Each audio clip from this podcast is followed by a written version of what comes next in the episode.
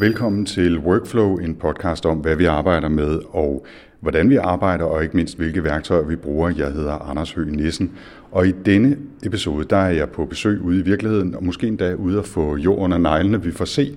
Jeg er på besøg hos Mads Bosorg Lauritsen, måske bedre kendt som Mads Tautomat. Tak fordi jeg måtte komme, Mads.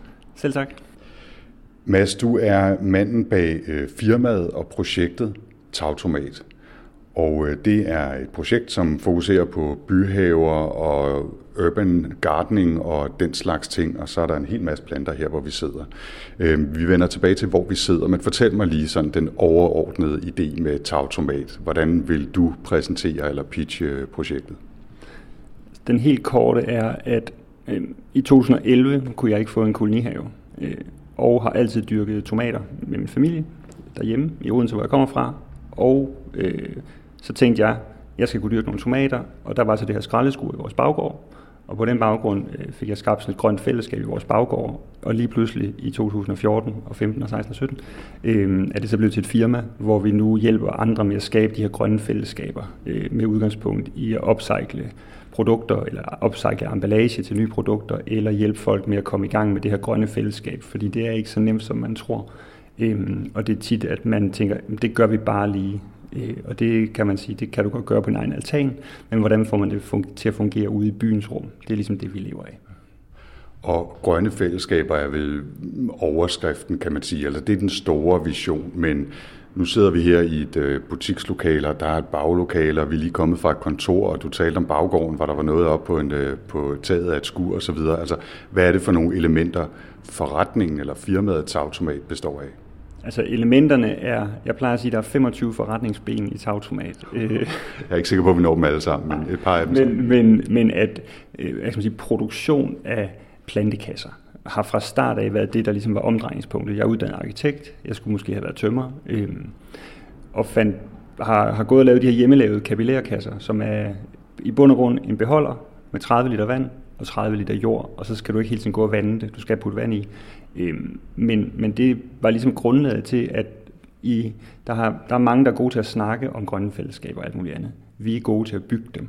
At det der med at have lavet en entreprenørvirksomhed, som kan bygge plantekasserne selv ude i Nordvest på vores værksted, samtidig med, at vi sælger dem, samtidig med, at vi også har driftsaftaler, samtidig med, at vi via webshops øh, sælger det til private. Altså, vi har rigtig mange salgskanaler, og nogle år, et år solgte vi 8.000 frøbomber, året efter solgte vi 250, måske fordi markedet var mættet, men så find, har jeg været god til hele tiden at finde på nye pro- produkter. Øh, de sidste års tid har det været forskellige svampeprodukter, der solgte rigtig fint, fordi at jeg tænkte, hvorfor har vi så mange mælkekartoner, vi ikke bruger til noget? Det er da dumt. Og så kom det her produkt så til os, der egentlig handler om, at du kan dyrke østershatte i en, i en mælkekarton. Ikke? Så det er hele tiden at kunne se nogle af de der muligheder i alt det affald, der findes i byen, og så på en eller anden måde få koblet storytelling på det, så vi kan sælge det for eksempel for 99 kroner for en mælkekarton. Ikke? Det er jo det, er jo, det, er det altså hele tiden at kunne se de der værdikæder og, og, og lægge, lægge mere værdi i det, så folk synes, det er sjovt dels at dele billeder på sociale medier, men også finder en, et, øh, et fællesskab omkring det at dyrke grøntsager. Fordi jeg ved ikke, hvornår dine bedsteforældre holdt op med at være landmænd, men mine holdt op med for to generationer siden, så vi på, alle, på en eller anden måde er vi jo alle sammen koblet på landbruget. Og nogle af os savner det måske, eller i hvert fald det med at have, have jord under neglene. Øhm, og der har vi ligesom, jeg har også altså vi er jo selv med til at skabe trenden, men har jo også været heldige på det rigtige tidspunkt, og ligesom tage springet fra, fra frivilligt projekt til så at lave et firma, fordi jeg kører på nogle globale megatrends og alt det her. Ikke? Altså, så det er jo sådan en, der er mange ting, der gør det, og så en masse knofedt, ikke? Men, men det er, fordi vi, det er produktionen, der er 60% af omsætningen i tagtomat. Og det, det tror folk ikke, men det er det altså. Mm. Så. Og øh, nu, du nævnte plantekasserne. Jeg tror jeg muligvis, jeg sidder på en af dem, der er blevet lavet til en bænk. Ja. Øhm, og øh, så nævnte du de her svampebokse, som jo er genbrugte mælkekartoner, som er fyldt med halm, der er podet med nogle svampespor, og så skal man hul i siden, kommer der svampe ud af. Det er ret fantastisk. Og så har jeg også lidt kurser og, og nogle forskellige arrangementer, der skal måske også lige nævne, også selvom vi ikke kommer ned i alle de 25 ben af forretningen. Jamen det er jo, at, at, at som, som hvilket som helst andet firma, som arbejder med grøn omstilling, så lavede vi på et tidspunkt rigtig meget sådan teambuilding for firmaer. Det holdt vi op med, på en eller anden grund holdt vi op med det. Øhm, så var det jo, jamen den viden vi har, hvorfor sælger vi det ikke til private? Så nu igennem vores, igen vores webshop, som ligesom er omdrejningen for meget af den her relation til de private kunder, øh, var, jamen, lad os da bare lave nogle, øh, nogle kurser også, og så er vi begyndt at finde en model, og det er rigtig svært at lave kurser på markedsvilkår, fordi skal det koste 50 kroner som på biblioteket, eller skal det koste 800 eller 1000 kroner som hos nogle af de, de store kendte brands, øh, eller hvad kunne vi egentlig tillade os? Og der har vi prøvet i foråret at lande på noget, der er 375 øh, med moms øh, øh, for kurser, og det vil folk gerne betale i foråret, men her i efteråret, der har vi næsten ikke solgt nogen kursusbilletter, så nu prøver vi at lave en anden form for kursus her i. Så vi er også meget omstillingsparate. Altså hvis noget ikke virker, det er jo ikke fordi, vi ikke har godt indhold. Det er jo bare ikke altid, man når ud med det øh, på en god måde, og det kan jo være prisen af en barriere. Så der det gode ved at have sin egen webshop, der kan du lynhurtigt justere på prisen, lave indholdet om, og bum, så koster det det halve, fordi kunden får jeg kan sige, mindre. Mads, øh, vi skal måske også lige sige, øh, hvor vi er henne, og så kan du samtidig fortælle lidt om det her øh, øh konglomerat, som Tortomat er blevet med, med afdelinger rundt omkring øh, flere steder, og ovenikøbet flere postnumre øh, her i København. Og jeg nævner det også bare lige, fordi man, øh, man jo måske kan høre biler og anden trafik øh, drøne forbi her udenfor. Fortæl lige, hvor vi, hvor vi to sidder i dag. Altså, vi sidder øh, på Jagtvej 59, øh, lige ved siden af Nørrebros Runddel, hvor, hvor de mange måske kendte fra Fest og Farver, der lå her i mange år. Øh, hvor vi her i april måned i år åbnede et showroom på ca. 120 kvadratmeter, øhm, fordi vi ikke havde plads nok på, jeg bor privat over på Husumgade lige her ved siden af, øh, hvor vi har kontor stadigvæk. Øhm, og det blev simpelthen for småt. Der var for mange projekter og idéer i gang. Øh, og det er jo så herfra, at vi, vi, vi, vi har en helt normal butik åben nu, øh, et par dage om ugen, og lige om lidt rykker vi også vores kontor over. Vi samler sådan set, man kan sige, vi samler sådan set helt både hovedkvarter, og showroom og udviklingsafdeling nu i et, fordi vi er måske kommet på lidt for mange adresser, men vi stadig have produktion ude nordvest. Og det er jo herfra, hvor man kan se, vi sidder her bagved der er en plantevæg, øh, som jo startede som de her køkkenkasser, lavet af genbrugt øh, øh isbokse nede fra den lokale ismand øh, nede på Stefansgade Karsten øh, som køkkenkasser, og så lige pludselig var det, jamen hvorfor hænger vi det ikke op på en væg? Nå ja, det må vi hellere gøre. Og så er det så blevet til, til underbrandet kontortomat øh, i, øh, i forsøget på at, at finde et eller andet åndssvagt navn. Ikke? Og det er jo det der, det er jo, det er også, det er jo, det er jo en leg det her, ikke? Altså, det er jo seriøst, for det er jo et firma, men det er jo også noget med, hvordan kan man lege med ord og finde på alle de her forskellige ting, og, og, og, og det, det er jo det der, vi også synes, der går og gør det sjovt, ikke? Men, men det her, det er egentlig sådan en, en selvvandende plantevæg med, med en lille akvariepumpe i bunden, og så kan den så pumpe to, vand to meter op, øh, og to og en halv meter op cirka, og så via sådan nogle forbundne kar, øh, og det her kapillærvandingssystem igen, der kan man så have sådan en plantevæg, hvor du egentlig ikke behøver at have en driftsaftale. Til at starte med, der, der solgte vi det her med driftsaftaler og det hele, men så fandt vi ud af, jamen, vi behøver jo egentlig ikke at være der, så nu sælger vi det. Altså, folk må gerne betale os for at komme, fordi, men det er faktisk ikke nødvendigt, at, at man kommer. Så, så det er jo også en, altså man kan sige, vi underbyder ligesom driftsmarkedet på, på kontorbeplantning, fordi jamen når du først har købt deres, så er det gratis. Altså du skal selv putte vand i, ikke? Men, men det er bare så, hvad kan man sige, så bulletproof, det her lille system, vi har lavet, øh, så man egentlig ikke har nogen driftsomkostninger bagefter. For der er jo mange af de store firmaer, det er sådan, at du skal lege den her plante i fem år, altså så man lige pludselig binder sig til nogle femårige aftaler. Så det er jo også meget det der med, hvad er det for et, et, et kundeflow, jeg har prøvet at bygge op hele tiden der. Jeg er mega irriteret over folk, der prøver at prange mig noget på, jeg skal købe i fem år.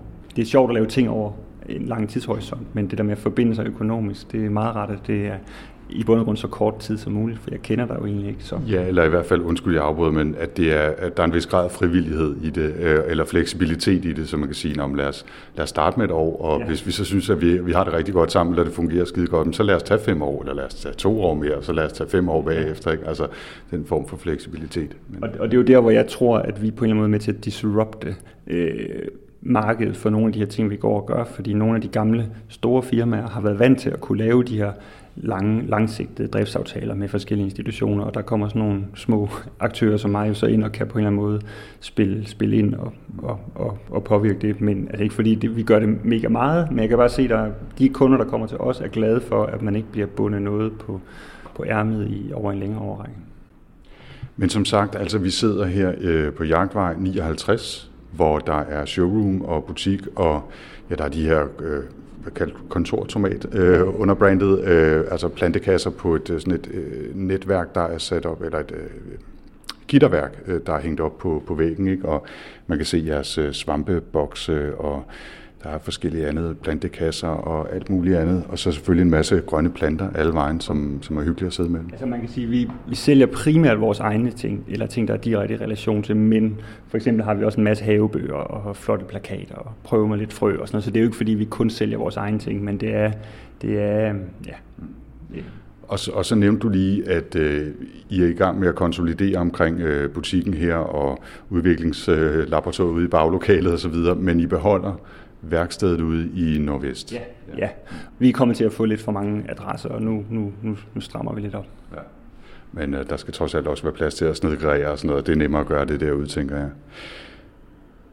Vi har talt lidt om, øh, om øh, den grundlæggende idé, også om de store visioner, grønne fællesskaber og sådan noget, det kan vi eventuelt vende tilbage til, det der med fællesskaber, fordi det er jo på mange måder et omdrejningspunkt, og også i, i nogle af de værktøjer, øh, også de digitale, som vi skal snakke om. Men, men Mads, øh, hvad laver du egentlig til hverdag øh, som, øh, som herr Tautomat? Altså, hvad består din hverdag af? Hvor meget er du ude og have jorden og neglene? Hvor meget sidder du og laver forretningsudvikling? Hvor meget sidder du og dem som er digitale ting? Har du sådan en fornemmelse af, hvad du bruger din tid på?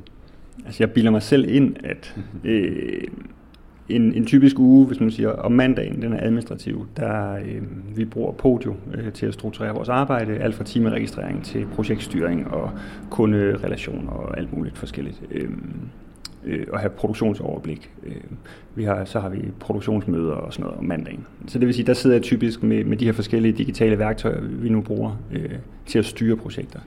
Øh, tirsdag og onsdag er jeg gerne ude at bygge forskellige ting, enten ude på vores værksted, altså står med øh, håndholdt øh, skruemaskiner, og, og en gang imellem får vi også lov til at læse og skære lidt på nabo, det nabo, nabo Men, men ellers er det øh, sådan helt manuelt øh, arbejde. Øh, torsdag er typisk ude til kunderelationer eller til konferencer, eller vi har deltaget for eksempel her i foråret i det, der hedder Remodel øh, under Dansk Design Center, som hvordan kan vi open source vores forretningskoncepter. Hvor meget skal vi lægge ud under Creative Commons og alt muligt forskelligt. Øh, skal vi lave community, digital community osv. osv. Og så fredag går typisk på alt det, jeg har glemt at lave i løbet af ugen. Ikke? Men, men altså, jeg plejer at sige, altså 40, jeg prøver virkelig 40 procent af min tid, prøver jeg på at bruge manuelt øh, med mine hænder. Altså lave enten ved at udbygge kasser, eller, og, og der bliver også hele tiden udviklet nye produkter. Og så, øh, ja, og så og så bruger jeg konstant Instagram øh, til at lægge billeder af vores proces op. Der er nogen, der synes, det er tosset, at jeg viser, hvordan man laver vores produkter. Altså, I bund og grund kan du gå ind på vores hjemmeside, downloade øh, vores pasningsvejledninger, hvor du kan se snittegninger af alle vores produkter og Øh, lige om lidt øh, giver vi vores... Vi lavede en bog for to år siden med crowdfunding og alt det, man nu skulle, øh, som vi kommer til at give gratis væk fra om en uge, tror jeg, øh, i vores øh, webshop, fordi vi sælger den alligevel ikke.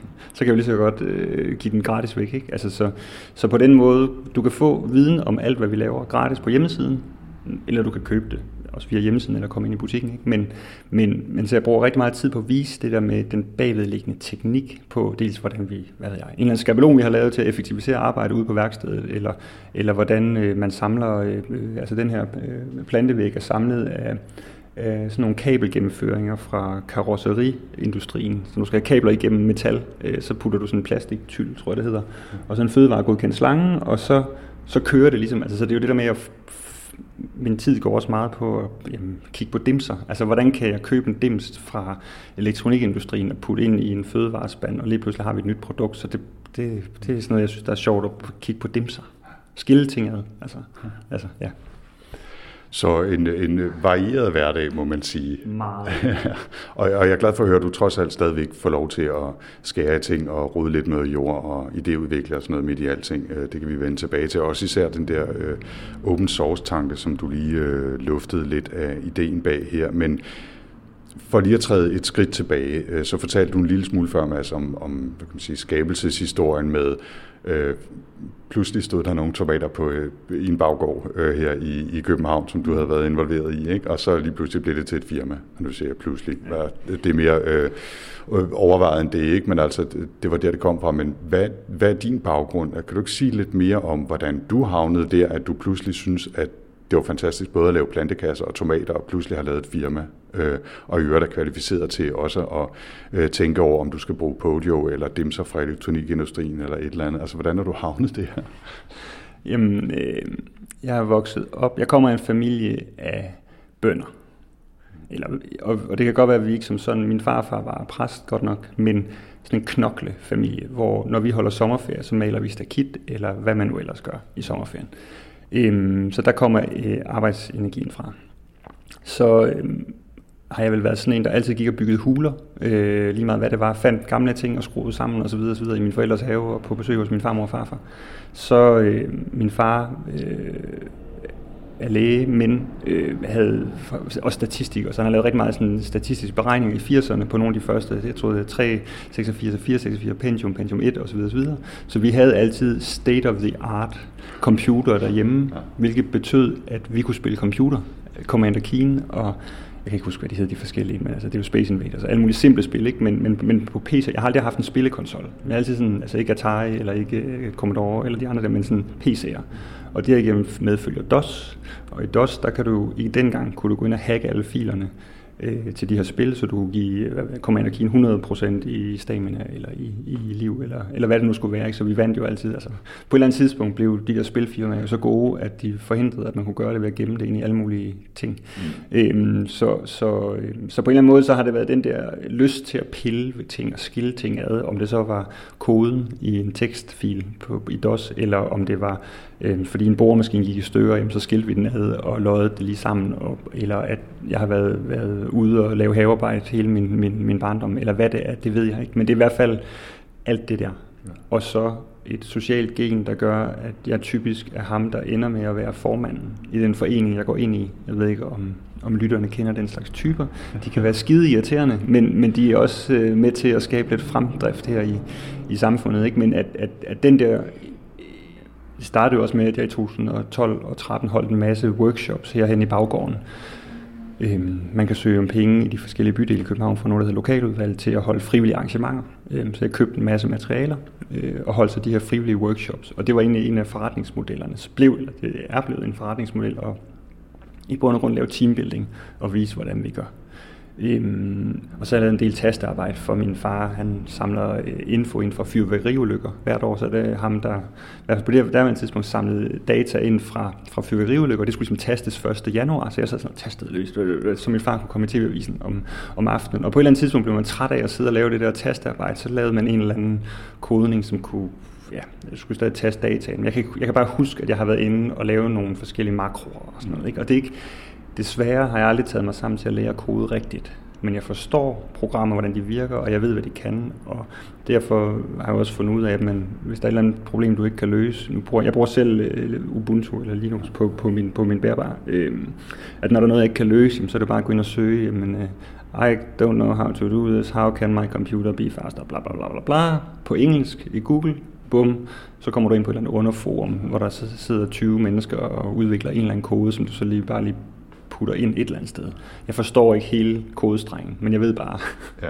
det her og, og gør du det kan her. finde ud af at gå ind sådan cirka og sætte den ind der, hvor den skal sætte ind, og se om det virker. Hvis det ikke virker, ja. så kan du måske regne ud, hvad det er, der skal justeres. Ja. Det er sådan cirka det forhold, jeg tager til det også, ja. øh, og, og det er jo egentlig fint nok.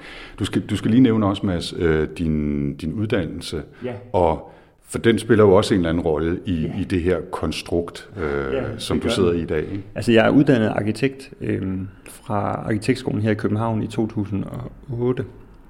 Øh, og øh, dengang begyndte vi meget at tegne i AutoCAD, og, det var 2002 og 2003, og, og, og begyndte igen begyndte at sidde og lave nogle forskellige kommandoer, så man kunne effektivisere det, men, men har måske mere været den der arkitekt, eller er den der arkitekttype, som måske skulle have været ingeniør, eller måske skulle have været tømrer, altså med sådan en teknisk matematisk det ved jeg ikke, tilgang til, til, hvordan løser man nogle af de her problemstillinger. Så jeg, øh, øh, og det er jo ligesom det, der har gjort, at, at, at kombinationen, altså jeg har arbejdet med byplanlægning i mange år, og været enormt interesseret i GIS, øh, siddet med sådan nogle kæmpe store ja, kommunekort og arealberegninger og alt muligt andet i, i GIS øh, data. Geografiske ja. informationssystemer. Ja, undskyld. Og, og, og, og det bruger vi også nu. Altså nu bruger vi det for eksempel, når vi skal lave et projekt i en baggård eller et eller andet, så er der jo en open source øh, udgave, der hedder, tror, den hedder ArcGIS, hvor man så kan downloade gratis data fra kortforsyningen, altså kort- og matrikelstyrelsen, eller hvad det, hvad det nu hedder, hvor du kan få en masse data ud. Det er jo det, der er fantastisk ved Danmark. Altså, altså vi har jo sådan set frigivet enormt meget data. Så hvis man som, som ja, privat øh, person eller som firma vil tilgå data, så kan du relativt nemt gøre det. Ikke? Og det giver jo nogle helt nye synergier, at jeg ikke længere skal betale 20.000 kroner for at få et kort, som jeg ved at bruge en time på det selv kan modificere osv. osv. Altså, så det er jo fordi jeg kan det, så lykkedes det at skabe det her firma, fordi jeg på en eller anden måde sparer en masse dyre konsulentkroner i, i IT, ikke? fordi jeg lige, og hvis jeg, ikke, hvis jeg ikke selv kan finde ud af det, så kan jeg selv lære det. Også nogen, vi betaler os jo også for nogle services, ikke? Men, men i bund og grund, så er jeg også tilpas stedig til, at jeg som regel får det til at virke. Enten får det til at virke, eller også så fucker jeg det fuldstændig op, og så bliver jeg nødt til at ringe til nogen, som så, så koster det sikkert det samme, som, men så har jeg fået den erkendelse, at jeg ikke kan finde ud af det. Så det, det... Ja, eller så ved du, hvordan du skal ændre det næste gang, du sidder og fifler med det. Ikke? Ja. Øhm, hvornår øh, holdt du op med at arbejde som arkitekt? Jamen det gjorde jeg i altså 1. februar øh, 2014. Der var det, at Tautomat startede som, som firma. Øh, sådan rigtigt. Og så, ja, så det var der i, i årsskiftet 13-14. Der, der, ja. Så har det været uh, Tautomat all the time ja. siden. Ja. Nu vil jeg ikke uh, invitere mig selv på en halv kop kaffe mere, men du har jo en kande stående her, så, ja. så uh, må, må jeg bede om bare, bare en, en bundskraber, hvis der er. Det var det, der var. Vil du have en lille smule? Nej, det er så fint. Okay, ja, det var meget uhøfligt. Nu fik jeg så det sidste kaffe, men det er også dig, der skal tale. Så. Mads, øh, workflows handler jo meget om værktøjer, processer og sådan noget, og, øh, og du, har, du har faktisk gjort hjemmearbejde til forskel fra mange andre gæster. Det er heller ikke et krav, men, øh, men tusind tak for det. Jeg kan se, at du har, du har mange workflows, og du har gjort dig mange tanker om workflows. Og nu må vi se, hvor meget vi når. Men jeg kunne godt tænke mig at starte et sted, som måske er, er det, der er mest øh, udadvendt, øh, nemlig designet af jeres øh, plantevægge og plantekasser osv. Altså, det er jo noget, du selv har fundet på og, og går snitter og ændrer, forbedrer og udvikler nye og får nye idéer osv. Altså, hvordan arbejder du med det? Er det sådan en... Øh, ikke for at lægge dig ord i munden, men det er sådan en hands-on ting, hvor du prøver ting af, og så ser du, hvad der sker, eller designer du det hele, og så bygger du det. Hvordan, hvordan foregår den der proces med at, at udvikle de fysiske produkter, I har?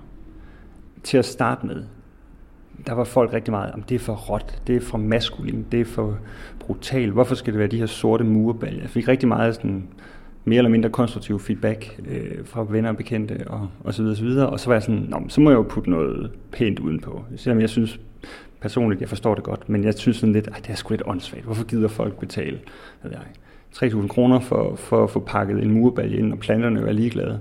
Men det vil folk gerne. Øh, så det har egentlig været sådan lidt, hvorfor køber I ikke bare den billigste udgave, vi har?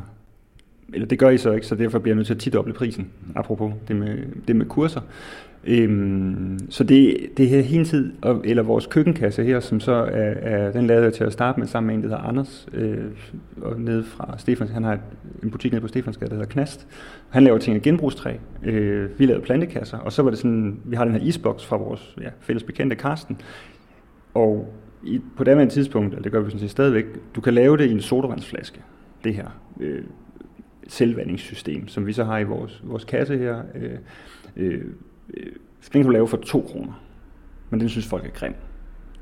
Og så var sådan, men de vil gerne give 5,49 for, for sådan en der, ikke? som er en genbrugt øh, isboks pakket ind i gamle gulvbrædder. Eller, I gamle dage var det gamle gulvbrædder fra Roskilde Vikingskibsmuseum. Nu er det så anden sorteringstræ fra, fra, øhm, ja, fra noget møbelindustri. Ikke? Øhm, øhm, og så kan man sige, så ud fra det, når der var noget overskudstræ, så hvis man ser, eller nu kan man jo se det, men herovre i vores vindue, så har vi så vores nyeste produkt, plantegyngen hængende, som, som man, øh, det er så resttræet fra produktionen af de der køkkenkasser, hvor sådan, jamen, det skal vi jo også bruge. Altså, så det er meget sådan hele tiden, okay, hvor er der noget affald, hvor er der noget, og så, det har aldrig været meningen, at Tautomat skulle være et firma, men det blev det.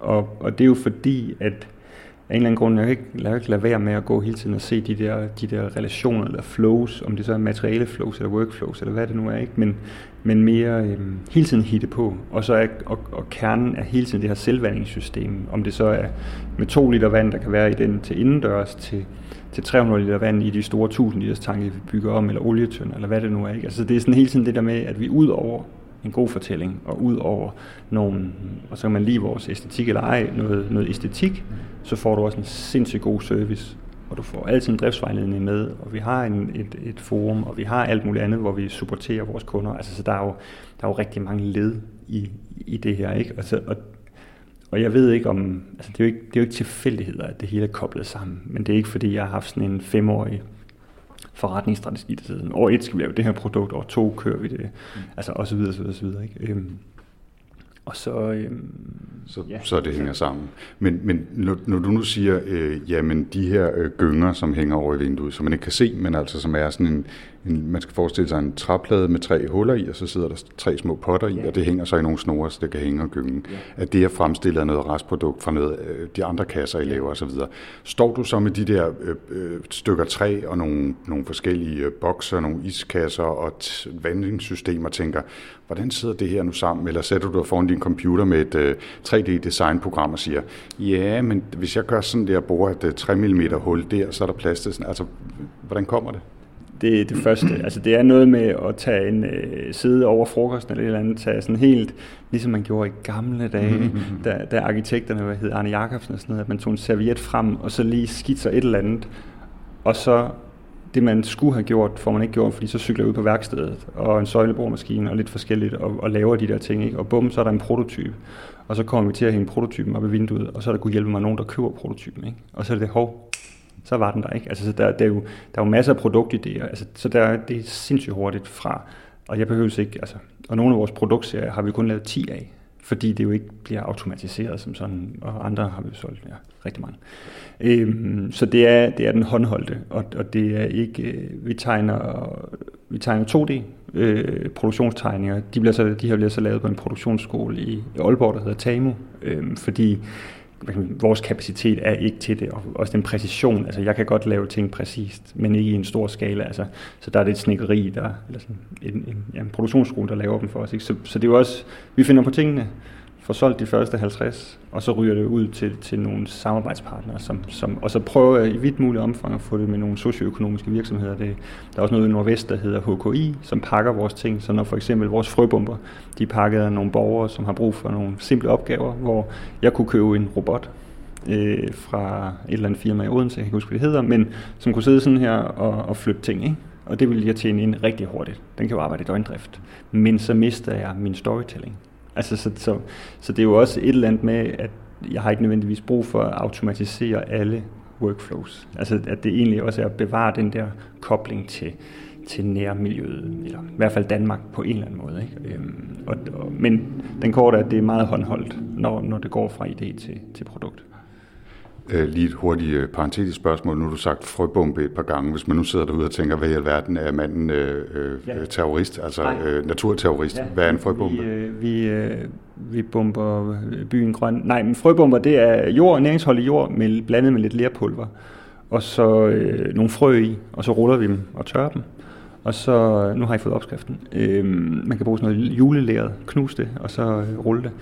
Øhm, og så sælger vi det så i en lille fin æske, sådan to stykker i, for 49 kroner. Øhm, og det skal lige siges, at vi solgte 8.000 et år, det var ikke til 49 kroner stykket. Men, øh, men, øh, men at, øh, jamen det er det egentlig bare, så er det pakket ind i en, ja, en lille fin æske, så det er sådan lidt ligesom, man, du kommer hjem med den, og så åbner din øh, kæreste, kæreste, så tror vedkommende, du vil giftes, fordi det er så flot en æske. Ikke? Altså, så det er sådan lidt eller chokolade eller et eller andet. Ikke? Og, det, og så er det en lille klumpier lige med nogle, ja. noget, nogle frø i. Men det er der sikkert også nogen, der vil synes er meget finere ja. end øh, både en, en ring og, og et stykke chokolade. Mm-hmm. Nu, øh, jeg vil helst ikke komme til at afsløre min totale uvidenskab med alt, hvad der angår planter og jord. Øh, men har du nogle yndlingsredskaber, hvis vi lige skal have en lille øh, rundtur omkring det, det jo på mange måder øh, handler om, nemlig øh, planter og jord og grønt og tomater og det derude. Altså har du noget yndlings derude også? Altså jeg har den sidste gadget, nu, nu ved jeg, hvad for nogle gadgets. Jeg hjemmearbejdet for mig har været at finde, hvad for nogle gadgets bruger jeg. Mm. Og det vil jeg afsløre lidt senere. Men den fedeste gadget, som ikke stod i det, jeg har skrevet, det er, at jeg har købt sådan en batterirygsæk på sådan 10 kilo, hvor vi så kan koble forskelligt haveudstyr på. Så det er jo alt fra hækklipper til buskrydder, til græstrimmer, til sådan blæser og alt muligt andet. Så det, det er nok min yndlings i år, fordi vi cykler ja, vi bor inde midt i København, det er nemt, vi har også en lastbil, men det er nemt at cykle rundt, så vi prøver, når vi er rundt og har driftsaftaler i baggård eller for firma, eller hvad det er, øh, at cykle så meget som muligt. Og det er skidesmart at have bat- batteridrevne ting. Og, og, øh, så, så, vi har simpelthen købt sådan en alt for dyr batterirygsæk i år, men som simpelthen kan koble, altså det er sådan, kan koble alt muligt på, ikke? Og det er fandme fedt. at, at kunne køre hen et sted, arbejde, køre igen, og ikke osen af benzin eller noget som helst. Altså der, der, der sker virkelig meget i de her år, og, og vi, vi skal begynde at byde på nogle driftsopgaver nu, hvor jeg vil foreslå øh, de her steder, i stedet for at det er os, der kører og slår græs, at det selvfølgelig er en, ikke sådan de små robotplænkliver, vi kender, men faktisk en professionel en. Så når vi går i gården, så vil der stå en, øh, altså en robot, der kører rundt og slår græsset, sådan stor en, øh, mens vi er der. Øh, fordi så kan de faktisk næsten spare halvdelen af driftsomkostningerne. Så det, det er den næste gadget, jeg tror, jeg får lov til at købe. Men, øh, det, det lyder som om, du er godt i gang med at øh, enten forære dine ting væk, eller øh, fortælle folk, hvordan de kan få dig til halv pris. Det, øh, det er godt, at vi skal have en lille snak om forretningsudvikling på et tidspunkt. Ikke at jeg øh, overhovedet skal øh, kalde mig ekspert i den retning, men, altså, men jeg synes, det er meget sympatisk. Og så var der alligevel lidt, øh, lidt teknik i, øh, i din gadget ude fra, fra haveverdenen og, og plantekasserne osv. Hvis vi så går om bag kulisserne, altså i virkeligheden ind i baglokalet her i, i forretningen, vi sidder nu, så er Tautomat jo også et firma med, jeg tror du sagde 25 forskellige ben at stå på, men mange, mange aktiviteter i hvert fald, og hele tiden nye. Øhm, og jeg synes også, vi skal snakke lidt om, hvad det er for nogle ting, der bag kulisserne får Tautomat til at hænge sammen, fordi øh, det er måske noget, som, øh, som ikke så mange tænker over er der, men samtidig også noget, som mange kunne få inspiration af. Ja. For der er jo ikke særlig mange tautomatfirmaer, Nej. men der er mange små og mellemstore ja. virksomheder med måske en håndfuld ansatte, ja. der helst skal hænge sammen, og magnerne er små. Ikke? Ja. Så, så du har, øh, som vi har nævnt før, gjort dit hjemmearbejde, så jeg har en hel liste her, men altså noget af det, som folk kender i hvert fald, det er nok Google Apps. Ikke? Øhm, så ja, det bruger I. Ja, og det bruger vi faktisk. Øh, vi bruger Google Apps til at styre vores mails og vores kalender, øh, og vi bruger også lidt Drive, men det er mest, når vi skal dele filer med eksternt øh, med folk. Øh, jeg var lige ved at begynde at lave egen mailserver og alt muligt andet, fordi jeg synes, det var sjovt. Så snakkede jeg med en god ven, øh, Stefan, som læser... Øh, ja, han ved meget mere om computer, end jeg gør, øh, og han sagde, Mads, gå ind og brug Google Apps. Det koster jeg ikke, 20 kroner om måneden. Et eller andet et eller andet beløb om måneden, og det virker. Og så gjorde jeg det, og det virker. Og det kører hele tiden, og det er super nemt, og jeg, jeg, vi har ikke nogen Apple-produkter, men jeg tror også, man kan få det til at fungere på det, men vi bruger Android, men det, det spiller bare. Og jeg kan, jeg kan lynhurtigt, øh, hvad kan man sige, lægge alle de her apps ned på mine ansattes telefoner, zoom, og så kommer de. Altså så hele den der IT-afdeling, som man sikkert før har bestået af otte mand for at kunne gøre det her, det kan du faktisk nu gøre, hvis man lige sætter sig ind i og gider, altså, gider købe de rigtige telefoner, der er kompatible og alt det her. Ikke? Så hvis man gør sit hjemmearbejde, inden man fiser ud og kører den dyreste flagskibsmodel, ikke? Så, så kan man rigtig, altså det er vildt så meget, man kan med Google Apps. Altså. Og, og Google Apps er jo, altså det er jo sådan en samlebetegnelse for alle de forskellige ting, de laver. Nu, vil jeg ikke, nu gætter jeg bare for åben mikrofon, men jeg tænker, I bruger øh, Gmail, så bruger I uh, regneark, I bruger dokumenter, ja. det er vel primært det, ikke? Det er primært det. Og så den her øh, enhedshåndtering af, af vores telefoner og tablets, som, som kan det.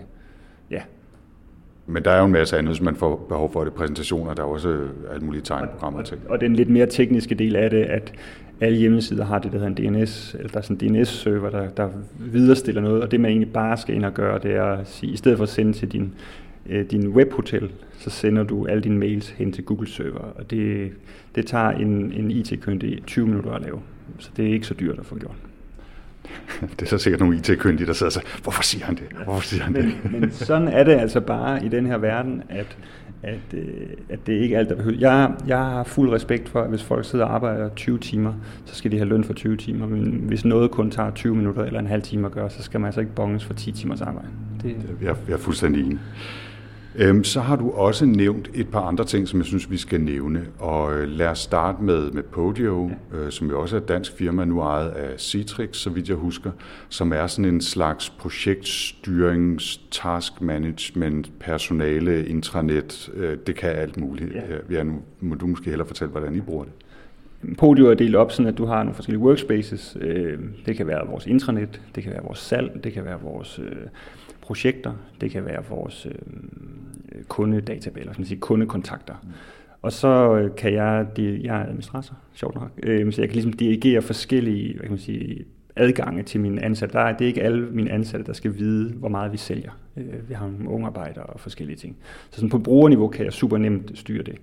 Når et øh, salg kommer ind, øh, der er en eller anden, der skriver en mail eller ringer eller et eller andet, så taster vi det ind, og nu er der en potentiel salg der går lidt frem og tilbage, måske et møde, så klikker vi på i gang med et møde, og når jeg så klikker på underskrevet øh, aftale, så gør Podio en masse ting, og der bliver så øh, autogenereret en ordre med forskellige leverancer. Er det en produktionsordre, er det en rådgivningsordre, eller hvad det er. Så sådan, man kan sige, Podio er med til at spare en masse tid. Der er sådan irriterende beregner derinde. Nu har på, du sparer der for, altså, jeg, 230 års øh, arbejde eller et eller andet, ikke? Øh, hvad de nu siger. Ikke? Men, men på den måde, at man ligesom kan, kan få det til at automatisere alt det der dobbelttastearbejde, samtidig med, at vi så selvfølgelig via nogle, der er noget, der Smart Gantt, øh, tror jeg det hedder, som, som vi har koblet ind på det, så vi også kan få nogle Gantt-diagrammer og sådan noget, øh, som vi har brugt en gang imellem. Men det er i bund og grund have overblikket og at vi alle sammen er opdateret på, hvad der sker, og det her med tasks og, og så videre, så videre. Øhm, så det, det er egentlig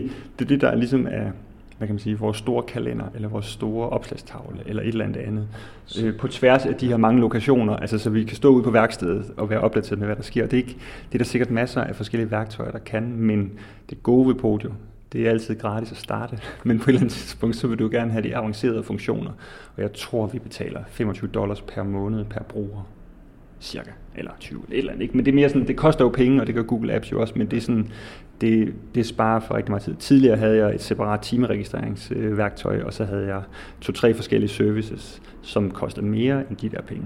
Altså, så det er jo også noget med, at Podio, det kan, ja, det kan næsten for meget. Ikke? Øhm. Det kan i hvert fald rigtig mange ting, og er fleksibel nok øh, i, i min erfaring til, at næsten uanset hvem man er i den her størrelse, med de her behov omkring at have en forretning og en kundedatabase og et team, der skal kunne ja følge med i, hvilke opgaver hvem laver, og også du nævnte det her Gantt-diagram, som jo er sådan et projektstyringsdiagram, hvor man kan se, hvilke opgaver der er i gang, og hvor ligger de i kalenderen i forhold til hinanden, så man øh, ikke lægger alting oven i hinanden og den slags. Altså det er noget af det, det kan. Ikke? Og så har jeg så fået et, et lille bureau til at hjælpe med, og, og sådan at, at egentlig også økonomistyringen i det, så at at øh, vi afsætter nogle, når, en produktionsordre, øh, i, vi afsætter 35 timer til at bygge de her plantekasser, og så timeregistrerer min ansatte sig ind på den leverance, og så kan jeg så følge med i, jamen, hvor mange timer har vi egentlig brugt på den her ordre. Hov, nu er det vist ved at skride lidt, eller, altså, og så, så kunne bruge det til at spørge ind til, hey, hvorfor skrider det her projekt? Nej, men det er fordi, at øh, jeg havde glemt at købe skruer, eller hvad, det, hvad vi løb tør for træ, eller hvad det nu skulle være. Ikke? Altså, så det, det hjælper mig faktisk efter vi har fået den hvad kan man sige, hjælp udefra til at, optimere, så, så begynder jeg også at bruge det som ressourcestyring, på, på, og det er rigtig godt, fordi det, så har jeg ligesom opdaget, jamen, hvornår kan jeg allokere nogle flere ressourcer et givet sted. Så det, altså Podio kan, det fedeste ved det er, at du kan tilpasse det så meget, og så findes der heldigvis nogle byråer, der kan tilpasse det mere, end man kan som almindelig bruger, og så kan du få det til ja, rigtig meget. Sidder du og tjekker øh, en gang om dagen på et fast tidspunkt, eller får du notifikationer, øh, der kommer ind på bestemte tidspunkter fra, fra Podio? Hvordan, hvordan er du aktiv i det? Jeg, øh, jeg er aktiv dagligt, og jeg har prøvet, altså der er jo, man kan få lavet sådan nogle ugenlige rapporter, eller daglige rapporter, og dem får jeg ikke læst. Så, så jeg er ad hoc, altså det er ad hoc, og så en gang imellem går jeg ind, og så nu har jeg 350 ulæste notifikationer, read all, og så starter vi forfra igen. Altså fordi ja, vi, vi er jo en lille biks, eller sådan er det sikkert også i store firmaer, men nogle gange, så skal man altså også bare lige gå hen og sige, hov, jeg gav dig en task for en uge siden, jeg kan se, at du ikke har reageret på den. Vil du ikke være sød og gøre det? Altså, så, så nogle af de der ting, der skal løses, bliver jo løst, fordi vi, hey, man ringer lige til hinanden. Altså, det er jo ikke, altså, vi snakker også sammen, og, og så, ja, at du er også meget aktiv i et automat og går ind og ud af kontoret, og folk går ind og ud af butikken og sådan noget. Det er jo ikke sådan, at du bare sidder et eller andet sted på en, på en hemmelig lokation og, og prikker folk digitalt på, på skuldrene, nu skal de gøre et eller andet. Altså, I, I snakker jo sammen, så er I heller ikke flere. Nu har vi, øh, vi talt om, at øh, der er jo den butik, øh, vi sidder i nu her på, på Jagtvej i København, men der er jo også en webbutik. Ja. Og, og øh, et par af de værktøjer, du nævnte, da du, øh, lavet det her efterhånden øh, heostratisk berømte hjemmearbejde, inden, inden vi mødtes i dag, Mads, det, det var jo at skrive lidt om nogle af de ting, der får webshoppen ja. til at hænge sammen. Og altså, der er jo både noget betaling, der er også noget styring af ja. lager, og der er nogle forskellige ting. Altså prøv, prøv at forskrive, øh, flot, forskriv og beklar. Øh, forklar og beskriv, hvordan de ting øh, hænger sammen. Altså man skal sådan sige helt kort, at altså vores hjemmeside, eller jeg kører WordPress, som mange formodentlig vil, vil kende. Øh, til WordPress er der mange plugins. Et af dem hedder WooCommerce, som rigtig mange øh, websider eller webshops er drevet af øh, i hele verden. det er ligesom, hvad kan man sige, det er selve det her, lægge produkter ind, priser, kampagner og alt muligt andet. Det er som udgangspunkt et relativt dumt plugin, fordi dem, der har lavet det, har en gratis udgave, og så har de selvfølgelig køb lige den her kalenderdims, eller køb lige, øh, no. Men det er ligesom WooCommerce, der er kernen i vores webshop. Så øh, tidligere, da vi ikke sendte så mange ting, så brugte vi pakkelabels. Øh, nu har vi, bruger vi noget, der hedder WebShipper, øh, til at integrere forsendelse. Det er også derinde, vi laver forskellige forsendelsesklasser. Øh, skal det være med GLS, eller skal det være med Fragtmand, eller skal det være med PostNord, eller hvem det nu er. Øhm, så der, og så har jeg så aftaler med GLS og, og, og andre sådan, hvad man siger, fragtfirmaer. Så der er ligesom WooCommerce, Webshipper, som er et dansk firma fra Herning, og så forskellige øh, postordre, leverandører. Så det er sådan forsendelsesdelen. Så for at få penge, så skal man jo have, først tror jeg det hedder en, en betalings... Øh, vores hedder Clearhouse. Det er dem, der sørger for, at jeg må, må tage Visa-kort og Mastercard. Og så er der sådan noget, der hedder QuickPay, som gør, at det er betalingsgatewayen. Folk vil, vil typisk kende, at du går ind i en webshop, og så siger du, du viderestilles nu til Nets, eller til øh, QuickPay, eller til Teller, eller hvad det nu hedder alle sammen. Men der er ligesom, der er sådan tre led også, for at kunne få penge. Og så har vi MobilePay, øh, det er sådan fjerde. Øh, og det, det kører alt sammen igennem QuickPay. Det er ligesom dem, der sørger for det. Så, der, så kan jeg få penge. God ting. God ting. Ja. Altså, man sige, lærerstyringen, den, den bruger vi egentlig ikke så meget, men det kan WooCommerce også. Øhm, så har vi, sælger vi jo kurser, øhm, og det er så et plugin, jeg har købt ekstra for at kunne, kunne lave kan man sige, digitale kurser i en kalender. Øhm, så sælger vi jo e-bøger, og det er, sådan, det, er faktisk, det er faktisk rigtig nemt. Du laver bare et downloadable product, og så får folk en, øh, det udløber efter 14 dage, hvor du så kan downloade det tre gange. Så, så det kan både håndtere altså, man sige, de fysiske og de, de, de gratis og kampagner og alt muligt andet. Og, det, og så kan jeg, har, har vi afhentning her i showroomet eller sendt til ja, GLS Pakkeshops eller erhvervsadresser. Og det fungerer bare skide godt. Og ja, de her service, jeg har nævnt, er alle sammen forbundet med abonnementer, bortset fra selve kerneydelsen WooCommerce. Men jeg tror, vi bruger vel 300 dollars om året på, på hvad kan man sige, events, øh, plugins, øh, 200 kroner om måneden på, på, på det her webshipper, og jeg giver det jo med, hvor meget vi sender, øhm, og så videre, så videre. Altså, så det, det bliver hurtigt mange penge i alle de her abonnementer. Det kender folk måske fra, så er der fitnessabonnementer, så er der alt muligt andet. Ikke? Men, men, men det gør også bare, at jeg kan drive en BIX uden at have en stor IT-afdeling. Og så vi er jo en del af sådan et stort som et globalt øh, økosystem af, af små eller store firmaer, der på en eller anden måde hænger sammen. Ikke? Ja. Øhm, og det, jeg vil sige, hvis man, hvis man er lidt IT-kyndig, så kan alle få en webshop op og stå med, med WooCommerce. Og jeg vil varmt anbefale, at man kører det på sit eget webhotel osv., osv., fordi så kan man altså flere ting, end hvis du for eksempel tager Shopify's øh, øh, det ikke Shopify, tror jeg. Altså, der er nogle af de der, som er standard, men så bruger du, kommer du til at betale nogle høje gebyrer i transaktionsomkostninger, for eksempel 5% på nogle af de der platforme. Så det er jo også det der med, hvornår, hvornår sælger man så meget, så det er bedre at betale øh, 1% i, i gebyrer til Mastercard, end 5% til Stripe og nogle af de andre globale øh, firmaer, der tager penge. Ikke? Og det er jo altid svært at sige, hvor skal man starte? Det bedste det er at starte, og så på et eller andet tidspunkt må man jo så sige, nå, skal jeg skifte til min egen platform? Igennem WooCommerce eller WordPress, eller skal jeg tage, jeg ved ikke, der er tusindvis af webshop-systemer, og vores, nu lyder det som om, vi har en milliard produkter. Vi har lige nu, tror jeg, 140 produkter inde i webshoppen. Det er stadig mange, men det er også meget variationer. Og de siger, at WooCommerce er godt op til 500 produkter. Men hvis du har mere end 500, så skal du ligesom køre et rigtigt, altså, så skal du lave en rigtig webshop, som Coop og Silvan og mm. nogle, Magento, tror jeg, noget, der hedder. Jeg ved det ikke helt. Men, ja. Men forløbig, så, så klarer jeg med, med ja, den her type af værktøjer. Og det er jo, som du siger, en af grundene til, at jeg synes, det er interessant at høre om, det er jo lige præcis, jamen det er fordi, det er blevet nemmere at starte en butik og føre den videre og, og skalere den op, fordi man altså nærmest kan skrue op og ned for nogle forskellige typer af værktøjer. Jo, det koster alt sammen, men folk, der laver dem, skal jo også leve. Ja. Øh, og så kan man faktisk stoppe abonnementet igen, og så har man ikke fire IT-folk siddende i en fast afdeling, som man pludselig ikke kan betale, fordi ja. øh, tingene går op og ned. Ikke? Og det, det er jo noget af det fine ved den verden af øh, af et netværk af forskellige apps og tjenester, vi, vi sidder i. Også selvom man engang måske kigger på de sine abonnementer og tænker, hold nu kæft, betaler jeg øh, 1000 kroner om måneden til, altså i 20 forskellige abonnementer. Jeg ved ikke rigtig, hvad halvdelen af dem gør. Ikke? Men sådan er det Ja.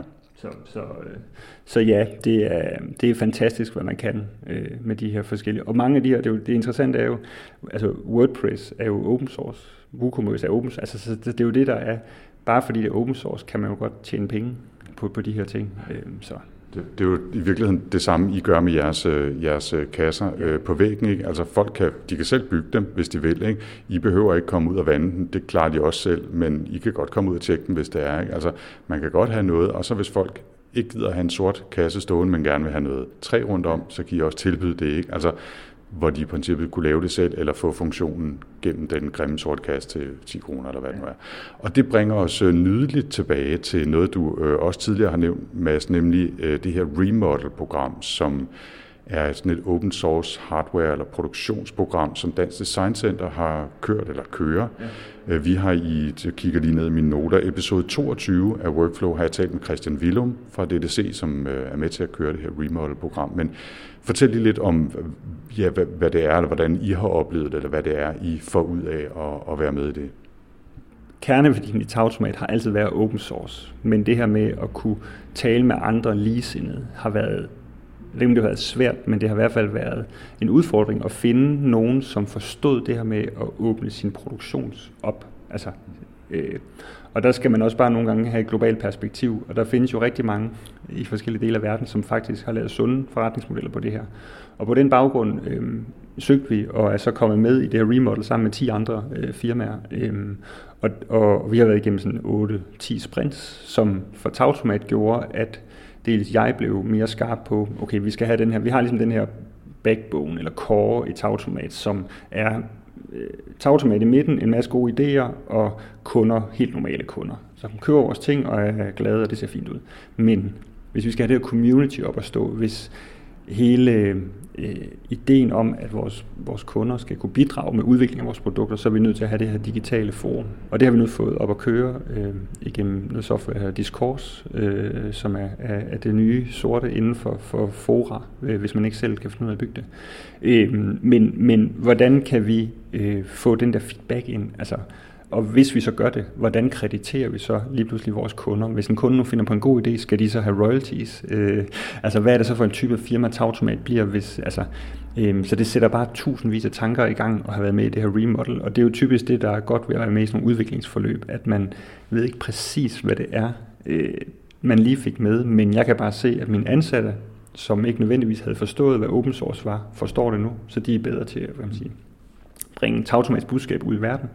Øh, jeg er blevet skarpere på, hvor meget mere komplekst jeg egentlig var nødt til at gøre det, for at kunne få den reelle open source model, som er det her forum, og som er med, at vi har, og der er, bliver og er udfordring, at vi er Danmark. Altså vi er kun 5 millioner, og så meget tid har folk heller ikke, hvor mange af de her projekter, som man sådan altid taler om, øh, Open Desk, tror jeg, det er noget, der hedder, hvor de producerer øh, øh CNC-fræser, øh, øh, møbler til kontorer, og det kører på global plan. Men det er jo sådan, men det er et firma, som kører, og der er også, øh, men så det kan jo godt lade sig gøre, ikke? men, men det, det bliver interessant at se, om det kan lykkes med så lille et, et marked, som, som der trods alt er i Danmark. Men, men og, og, og, og, og, og den sidste ting, jeg vil sige, så har vi haft nogle super gode mentorer. Øh, en fra, jeg har desværre glemt, hvad de hedder, men jeg, jeg kan godt finde navnet på dem. Men en fra Tyskland og en fra Kanada, som vi havde sådan et, et videomøde med dem, hvor jeg var sådan, ja, men skal vi åbne helt op? Og, og hvad nu med Creative Commons, og hvad nu når jeg har givet min bog gratis ud, så er der bare nogen, der sælger den. Og så siger jeg, ja,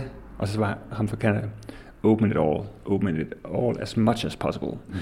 Og han sagde bare, ja, og hvis Starbucks så kan man sige, kopierer alt det, du har lavet gratis, og, og, og bare sælger det, du har lavet, så ringer du til deres advokat og siger, hov, det var vist ikke meningen, at I store firmaer bare skulle gøre det her og så får de jo en shitstorm, og det gider de ikke have, og derfor begynder de at købe ting af dig. Altså, så det er sådan, så hvis folk, altså folk, der har reelle øh, intentioner, vil, og gerne vil samarbejde generelt, dem kan man blive ved med at lege med, og så er der altid nogen, der prøver at gøre det selv. Ikke? Men det her med, at men det er, det, er, det er skræmmende, hvis jeg skal åbne alt op. Ikke? Altså, vi er jo stadig kun semi-åbne. Jo, der er video af, hvordan man gør det, og, men jeg fortæller jo ikke om, hvad for nogle leverandører bruger jeg, og, og alt det der forretningsnetværk, jeg har fået og sådan noget. Ikke? Men der, så var han bare sådan, prøv at det er jo lige før han sagde, NSA ved det alligevel. Altså, så, så, så, du kan lige så godt fortælle det til alle, ikke? Så hvis de vil lave plantekasser i, uh, ja, de holder ikke til Pentagon, men uh, i den Jamen, der store bygning et eller andet sted, så, så, kom, så vil de det. Jeg kom, jeg kom til at se Armageddon her for, for nyligt, og der, der er jo det, de gør ved Bruce Willis' uh, borestation. Der går de jo ind og finder hans tegninger i et eller andet nej, blueprint. Nej, nej. Jamen, vi er ikke på det niveau endnu. Men, men, ikke, ikke helt.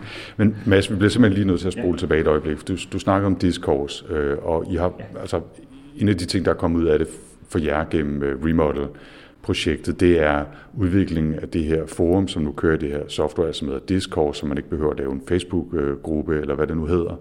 Øhm, og, og hvad er ideen med det? Altså, hvem vil I gerne have derind, og hvad, hvad håber du, at I kommer ud af, af det? Det første, vi har gjort, det er, at vi har taget alt indhold fra vores hjemmeside, altså alle vores guides, øh, som vi kunne se, folk downloadede, men som de ikke gav noget feedback på. Så vi har ligesom i bund og grund lavet en masse blogindlæg eller emner inde i det her forum. Så vi håber, eller hver gang folk spørger os om et eller andet, så får vi dem guidet derover. Jamen, stille spørgsmålet herover, så skal vi nok svare, osv. osv. Så det er egentlig et, sige, en FAQ øh, for tagtomat. Det er, den, det er det ene formål. Det andet formål er, at øh, folk finder jo på nye ting. Øh, vi har nogle produkter, nogle svampebokse, hvor der lige pludselig begynder at gro svampe ud af bunden af dem, fordi mælkekartonerne er svage. Ikke? Men så i stedet for, at folk øh, ringer til os og siger, det er også for dårligt, så kan vi se, at der er nogen, der skriver, hey, prøv at se, hvor sjovt, øh, og så deler de billeder derinde, og så kan vi så sige, ja, det var vist ikke helt meningen, det må du undskylde, vi sender et nyt, nogle nye til dig, eller at folk siger, hey, jeg har prøvet at øh, bruge jeres produkter og dyrke svamp på det her, og så lige pludselig så prøvede jeg at gøre det i nogle gamle dyner og et eller andet øh, lag, jeg fandt op, og se, det kommer der også svampe ud af. Så det handler egentlig om at få skabt den her hvad kan man sige, kritiske masse til, at folk deler deres øh, entusiasme, som folk jo glædeligt gør på Facebook. Øhm, selvfølgelig i en eller anden form for tagtomat-univers, men det kan jo være folk, der er gode til at dyrke kartofler, eller det kan være alt muligt skøre gadgets, som folk finder på. Vi har sådan, øh, der er jo sådan forskellige kategorier, vi har prøvet at dele det ind i, og der er også en, der hedder øh, gør det selv idéer til nye produkter. For hvor mange af de her ting, vi jo går og laver, er jo egentlig bare gør det selv løsninger. Øh, hvor folk siger, det kan du bare gøre selv. Ja, men så gør det. Altså, og, eller er en kunde siger, hvorfor prøver I ikke at gøre det her i stedet for på jeres produkter? Og så, så det er egentlig en, en forsøg på at skabe noget, noget innovation fra vores brugere og, og, og, og se, om man kan trække folk væk fra Facebook. Og det må vi jo se, om, om, om det lykkes. ikke. Men, men det er drømmen, og det sjove er, at i 2012, da jeg startede Tautomat som blog, der lavede jeg det også med nogle plugins, jeg tror det hed People's Press, eller People Press, eller et eller andet, uh, Body Press, tror jeg. Body Press. Body Press, Body Press ja. det. Ja. Øh, hvor man jo egentlig kunne lave et forum, øh, og så videre, så videre. Men det var det der med, så skal jeg selv til at sidde og lære og kode og alt muligt andet. Øh, og der, og jeg, for, jeg var så ærgerlig i 2012 over, at der ikke var nogen, der ville oprette brugerprofiler, at der ikke var nogen, der ville kommentere, at der ikke ville noget som helst, der ville bidrage med viden i Tautomat. Og nu kan jeg jo se her fem, fem år efter, selvom Tautomat er relativt kendt, øh, der er gang i den og, og alt muligt, hold da op, det er svært at få folk til at, og, hvad kan man sige, give viden, som ikke bare er, mit produkt virker ikke. Altså, hvordan, og det kan også bare være, at folk ikke er interesseret. Altså, at, at man ikke har den der øh, lyst til at, men det, det tror jeg ikke på. Alle har lyst til at dele ting. Det gør de jo glædeligt på diverse sociale medier. Men kan man så sammen få skabt det her univers, hvor vi på en eller anden måde er i det her grønne fællesskab? Det må vi jo så se, ikke? Men, øh, og, og drømmen er også lidt, at, at ud over øh, det, den her FAQ og med folks kommentarer og feedback, og de kan skrive til hinanden, at man måske så også kan udvikle nogle nye versioner af jeres produkter, eller tweak dem og tilpasse dem. Og så er en del af remodel øvrigt, som jeg har forstået, at man så tænker over, jamen hvordan krediterer man så, som du også nævnte før, de folk, som har været med til at komme med input, eller har fundet ud af, at nå, men, øh, man kan finde nogle andre fatninger til de der øh, vandingsslanger et eller andet sted, øh, og få dem øh, som restprodukt for noget andet. Ja. Altså, hvordan krediterer man mennesker, der har været med til at, at, at crowdsource deres, øh, deres indsats på de her produkter? Ikke? Vi har haft en aktiv blog øh, ja, de sidste 5-6 år, ikke? og det er jo meget med, når vi har fået gode idéer fra folk, eller eller andet, så, så fortæller vi om, hvem de er, og, og altså Anders, som jeg lavede de her køkkenkasser med, øh, endte jeg med, at, eller det nemmeste var, at jeg købte ham ud af produktet, fordi så ligesom, det er Tautomat, der producerer det nu. Og sådan noget, Så det er jo ikke, det er jo ikke fordi, at jeg, vi ikke vil betale penge for folks idéer og sådan noget, men det, er, det bliver sjovt at se, om, om vi kan om fem år står og siger, hey, vi fandt sgu på 20 nye produkter sammen med community, eller om det bare, nu siger jeg bare i anførselstegn, blev en FAQ eller et eller andet, og det må vi jo se. Altså det, det er i hvert fald rigtigt at have det, og så må vi se, hvad det bliver til. Mads, jeg synes, det er et øh, fint tidspunkt lige at lave et øh, lille sporskifte. Nu har vi været igennem den store øh, skabelsesberetning og snakket om plantekasser og vandingssystemer og om øh, crowdsourcing og, og, og fremtidens version af, af Tautomat øh, og, og brugerne, eller kunderne, eller medlemmerne, eller mm. hvad vi nu skal kalde dem. Ikke? Men der skal også altid tre tips med i workflow. Og så kan jeg også lige tease som en lille parentes og sige, det slutter altså ikke bare lige efter de her tre tips. Vi har også en lille overraskelse til jer. Øh, men de tre tips, øh, Mads, hvad har du øh, fundet på til os? De tre tips er, det første det er, at jeg vil anbefale et gammeldags digitalt ur, så man ikke... Du har et uh, sæde på håndledet der. Her, øh, hvor øh, jeg har også et med en lommeregner i, hvor man kan taste kontakter ind, men det bliver altså lidt for langhåret. men øh, nej, egentlig mere fordi, at øh, jeg bliver nemt forstyrret, når jeg ser på en skærm. Øh, så det her med, at jeg har brug for at vide, hvad klokken er i løbet af dagen, så tager jeg ikke telefonen frem, fordi der er de der 20 notifikationer, som jeg begynder at komme til at læse. Så, så min dag er mere effektiv, efter jeg begynder at gå med armbåndsur igen, som ikke kan andet end at vise, hvad klokken er. Altså, nu siger du, det ikke kan andet. Det er jo trods alt digitale ja, ja. ord, ikke? Og det er et Casio-ur, der sidder knapper på hver ja, side. Og jeg, jeg vil sige, hvis jeg havde haft det der ur i 86, så havde jeg været rimelig smart ja. i min, øh, i min matfys øh, gymnasieklasse. Ikke? Ja, men, men, men sådan skifter måden jo, men selve funktionaliteten er, jeg tror egentlig, er det, eller også er det måske blevet moderne igen, dem her. Men, men øh, nej. Ja, det er i hvert fald helt klassisk helt digital klassisk ur. Casio øh, digital ja. ur, ikke? Ja. Øhm, så, så det, er sådan, det gør min dag mere effektiv, at jeg ikke kigger igen. Men det er jo sjovt, at man skal bruge gammel teknologi for at komme væk fra noget af den moderne. Så det er sådan den første ting. Og den anden ting er faktisk også et ur, fordi at øh, vi kom til derhjemme og have vores telefoner inde i soveværelset, fordi det var vores vækkeur. Så jeg har simpelthen købt øh, to uger. En af en gammel FM klokradio til min kone. Den måtte gerne være DAB, men jeg kunne kun få den som FM. Øh, hernede på Nørrebrogade øh, i en gammel æske.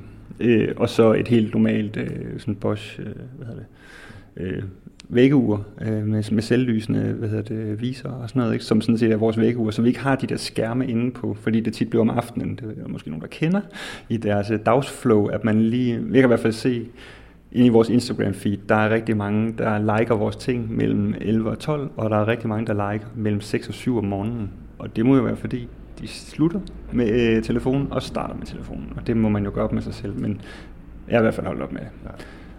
Det, det tror jeg også, at hvis jeg lige må have lov at indsparke en kommentar, jeg tror, det er cirka de værste tidspunkter at, at dimse med sin telefon. Det er lige inden man skal sove, og lige når man er stået op. Altså, jeg tror, man kunne vinde meget god nattesøvn på at øh, lægge det fra sig, måske kl. 21.30 og kl. 22, og så lige stå op og lave en kop kaffe, og måske øh, snakke med sin øh, partner, eller klappe sine børn på hovedet, eller hvad man nu, øh, bare sidde og kigge ud i luften lidt, bare 10 minutter, før man begynder at tjekke sin mobil. Ikke? Så, ja. Men det er jo i hvert fald to nemme, øh, nemme hacks, og så det, det, det er også et nemt, som jeg selv synes, øh, at hvis man synes, det er sjovt at modificere ting, det kan være alt fra boremaskiner til kode til alt muligt andet, så gå ind på Google, skriv på engelsk, how do I unscrew this uh, thing from my drilling machine Bosch, og så mærket et eller andet, enter, og så er der nogen et eller andet sted i verden, som har stillet det samme spørgsmål inden for de sidste 20 år. Øhm, og det, eller det kan også være kodestrengen til hvad ved jeg, optimering af, af vores webshop eller et eller andet. Så det der med at søge på det, du skal bruge på engelsk på Google, og så finder du løsningen. Det, det er rigtig sjovt, og det, det er faktisk et godt tip, og jeg, jeg tror måske, at folk, der er skulle til at sige, øh, på alder med os, øh, det er jo noget fis, ikke? for jeg tror, jeg er i hvert fald 10 år ældre end dig, ikke? men altså øh, folk, der er, lad os sige, 20 år yngre, for dem er det sikkert ret naturligt, enten at gøre det på dansk eller engelsk, men i hvert fald at skrive hele spørgsmål i Google-søgefeltet, hvor os, der er vokset op med en anden type søgemaskine, vi er sådan lidt mere vendet til, at man skal tænke på det nærmest lidt som et programmeringssprog, altså med and og or og ting, hvis man vil, og helst skal det Øh, skrive så generisk som muligt, så man får så mange resultater som muligt, men sådan er det ikke i dag. Altså der er så mange ting, og de er blevet så gode, så man kan nærmest bare skrive spørgsmål, man gerne vil have svar på, og så er der nogen, der har stillet det samme, og så er svaret sgu nok derude et eller andet sted. Ikke? Og, og det gode er jo så, det er jo typisk på nogle af de her fora, altså igen, nu taler jeg lige lidt væk fra Facebook og de andre, men det her med, at der findes så mange gode forumer, fora hedder det, derude, ikke? Hvor, hvor folk har givet den her viden, og det er alt fra computerkodning til Bosch-maskiner til Makita til whatever. Ikke? Og det er jo bare det, der er fedt, at folk faktisk gider bruge tid på det her. Og det er jo også et dopaminkick, man får, når nogen liker ens øh, guide til at reparere sin gamle skruemaskine, eller hvad det nu er. Ikke? Og det er, jo, det er jo fedt, det virker sådan. Med det så er vi næsten skal jeg huske at sige, ved at være færdig for i dag. Men før vi øh, lige går videre til den sidste lille krølle på halen, Mads øh, Tautomat, Bosorp, Lauritsen.dk. Tusind, ja, præcis. Tusind tak, fordi jeg måtte øh, komme på besøg her i showroomet øh, på Jagtvej. Øhm, hvis folk gerne vil i kontakt med dig, eller vide mere om dig, hvor er det nemmest at sende dem hen så?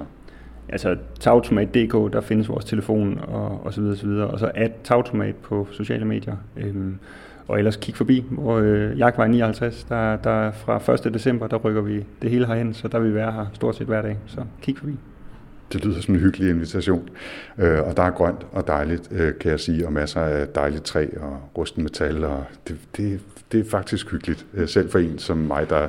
Jeg ved ikke, hvad det modsatte af grønne fingre er, men altså, jeg har 10 sorte tommelfingre, lad os sige det på den måde. Ikke? Jeg hedder Anders Høgh Nissen, og det er mig, der er den inde i Workflow, som du har lyttet til her. Hvis man vil vide mere om øh, firmaet bag, så kan man gå ind på potlab.dk eller følge potlab.dk på Twitter, og hvis man vil følge mit lidt mere personlige feed, så findes jeg på Twitter som 4ND3RS. Det er som man staver Anders, når man øh, har sådan lidt øh, tech-baggrund. og med det så er der næsten altså bare tilbage at sige på genhør, og tak for denne gang. Og når jeg siger næsten, Mads, så er det fordi, du har lovet, at vi lige øh, sætter kaffekopperne fra, så går vi lige over og se, øh, ser, hvor det hele opstod i baggården herovre siden af. Ja, vi smutter lige over i epicentret for byhavebevægelsen i Danmark. Men først skal vi lige pakke ned, så en lille kort pause. Ja, det man ikke kan høre, det er, at øh, der lige er gået et par minutter, vi har pakket ned og øh, er på vej ud af showroomet. Ja. Vi skal nemlig over og se Mads, hvor Tautomat begyndte. Ja. Det er den lille krølle på halen, ja. bonusoverraskelse, vi har her. Ja. Øh, du leder vejen. Jeg leder vejen, og vi ja. går lige ud på jagtvej, så folk vil kunne høre lidt biltrafik.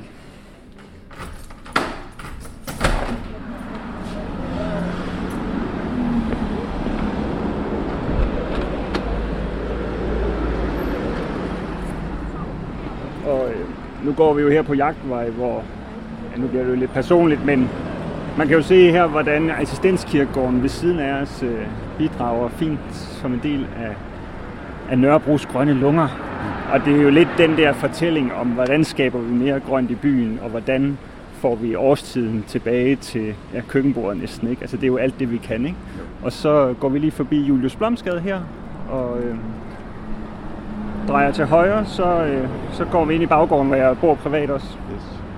Og øh, jeg kan lige sige, at nu reklamerer du ganske vist for øh, assistenskirkegården og øh, en af byens grønne lunger, men øh, Jagtvej er, øh, må så være den brune lunge, ikke? fordi det er, det er godt nok to modsætninger, der mødes der. Ikke? Ja. ja, Jagtvej må være fedt, fedtkanten rundt langs lungevævet på, på, på den grønne lunge. Men nu går vi ind i et af de grønne områder, og altså stedet, hvor det hele begyndte, ind i en, øh, et gårdmiljø her, på det indre Nørrebro. Og der bliver allerede lidt mere roligt. Kom og det er jo en, øh, jeg siger jo selv, en klassisk baggård med der er 130 lejligheder, og cirka blandet ejer og andel, og en lejeejendom også. Og vi er, ja, hvad er vi, 5-10 familier, der er aktive i vores øh, taghave, som ligger heroppe, og som man vil kunne høre i baggrunden, er der også lidt høns, som går og kavler. Og der er vi syv familier, der passer dem en dag om ugen hver. Øh, det har ikke så meget med tagtomat at gøre. Jeg skulle sige, det er ikke officielle tagtomathøns, men derfor kan vi jo godt lige høre, om de vil sige noget. Sig noget. Det var godt. Tak. Tak for det. Og så står vi altså her, øh, Mads. Ja. Der er et fint skilt, hvor der ja. står tagtomat på. Og der er måske det fjerde hack, uh, life hack, det er, at hvis man laver en taghave, så skal man ikke lave en permanent trappe op, for så skal man søge en byggetilladelse og have faldunderlag. Men hvis man har en løs stige liggende, mm-hmm.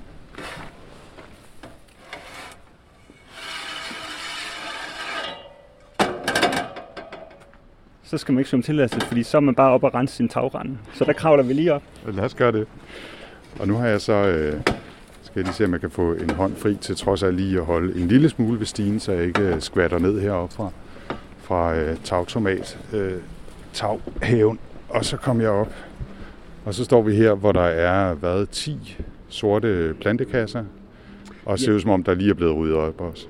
Jamen det er der, fordi i går der havde vi fælles arbejdsdag her. Normalt er der sådan 30-35 kasser heroppe, og så langs den her sydvendte væg, der, der står de her tomatkasser, selvvandende. Øh, der ligger nogle videoer inde på hjemmesiden, der viser, hvordan man selv laver dem. Så kan man også se, hvordan haven ser ud i juni måned. 2014 øh, tror jeg, det var, vi lavede den. Men, øh, men ja, det er jo egentlig bare her på de her 20 kvadratmeter skraldeskur, at, at tagtomat startede, fordi jeg ikke kunne ja, få en kolonihave. Og, ja, nu må vi se, hvor det ender. Kimen til et imperie til et tomatimperie, skal vi ikke kalde det det. det... Mads, tusind tak, fordi jeg måtte komme, og tak, fordi vi også lige fik lov til at se, hvor det hele begyndte. Selv tak.